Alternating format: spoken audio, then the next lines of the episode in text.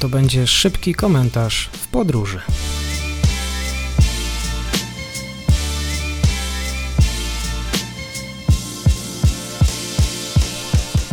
Dzień dobry Państwu, dzień dobry wszystkim słuchaczom. W kolejnym komentarzu w podróży, który przygotował dla Państwa Grzegorz Kordylas, zachęcam serdecznie na stronę grzegorzkordylas.substack.com. Warto śledzić świat po prostu, warto śledzić newsy ze świata, a dzisiaj dosyć ciekawy temat, bo o osłach będziemy mówić. Dla wielu ludzi w biednych społeczeństwach posiadanie osła może oznaczać różnicę między skromnymi środkami do życia a całkowitą nędzą.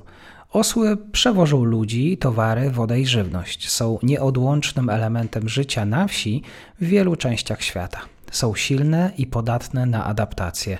Odgrywają także ważną rolę w ekosystemach, jedząc rośliny, których nie spożywają inne zwierzęta i pomagając w rozprzestrzenianiu nasion. W związku ze swoimi cechami nie mają łatwego żywota. Ale jest coś, co jeszcze bardziej im go utrudnia, a w zasadzie kończy. Ich skóra posiada właściwości, które tysiące kilometrów dalej uważane są za wysokiej jakości lek. W efekcie zwierzęta, a pośrednio także ich właściciele, są ofiarami światowego handlu oślimi skórami. W Chinach istnieje duże zapotrzebowanie na tradycyjny lek wytwarzany z żelatyny zawartej w skórze osła. Nazywa się Ejajo. Uważa się, że ma właściwości zdrowotne i przedłużające młodość.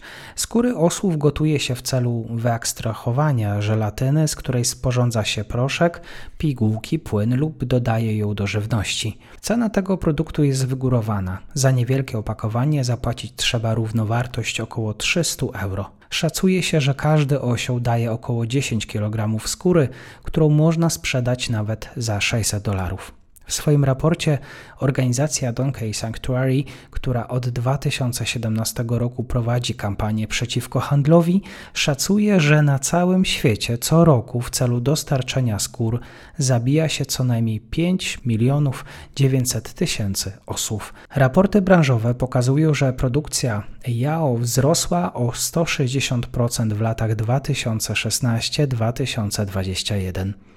W Afryce żyje około 2 trzecie z, z 53 milionów światowej populacji osłów. Eksport skór osłów jest w niektórych krajach legalny, w innych nielegalny, jednak duży popyt i wysokie ceny skór napędzają kradzieże tych zwierząt, a następnie przewożenie ich przez granice do miejsc, gdzie handel jest legalny. Propozycja wprowadzenia ogólnoafrykańskiego zakazu handlu oślimi skórami znalazła się w porządku obrad szczytu Unii Afrykańskiej, na którym spotykają się przywódcy wszystkich państw w dniach 17 i 18 lutego. Do pewnego momentu producenci Yao używali skór osłów pochodzących z Chin, jednak według tamtejszego Ministerstwa Rolnictwa i Spraw Wsi liczba osłów w kraju spadła z 11 milionów w 1990 roku do prawie 2 milionów w 2021. W tym samym czasie Yao przestało być niszowym luksusem i stało się popularnym, szeroko rozpowszechnionym produktem,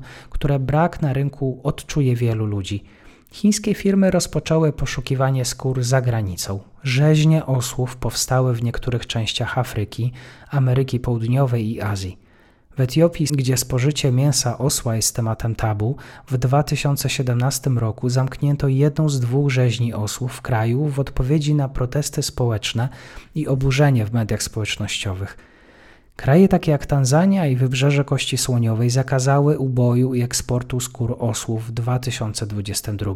Sąsiadujący z Chinami Pakistan popiera ten handel. Pod koniec ubiegłego roku tamtejsze media ogłosiły, że powstała pierwsza w kraju oficjalna hodowla osłów, w której hoduje się niektóre z najlepszych ras.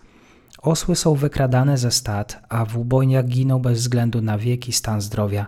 Zabijane są nawet ciężarne klacze – Transport często na ogromne odległości odbywa się z pominięciem jakichkolwiek zasad. Osły podczas załadunku na ciężarówki doznają poważnych obrażeń, podczas przewozu nie mają dostępu do wody i żywności.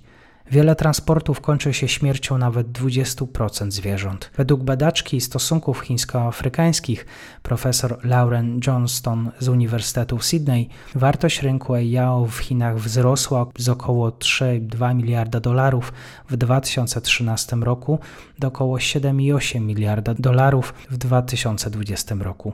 Stało się to przedmiotem troski urzędników zajmujących się zdrowiem publicznym, działaczy na rzecz dobrostanu zwierząt, a nawet międzynarodowych badaczy kryminalnych. Badania wykazały, że dostawy skór osób są wykorzystywane do handlu innymi nielegalnymi produktami z dzikiej fauny i flory. Wiele osób obawia się, że krajowe zakazy handlu zepchną go jeszcze głębiej do podziemia.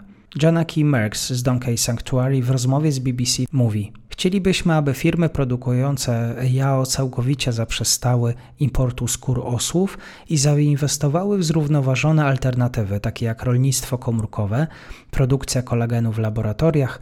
Istnieją już na to bezpieczne i skuteczne sposoby.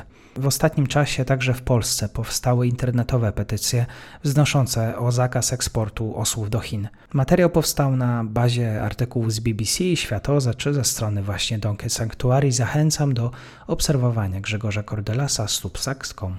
Bardzo dziękuję Państwu za dzisiaj.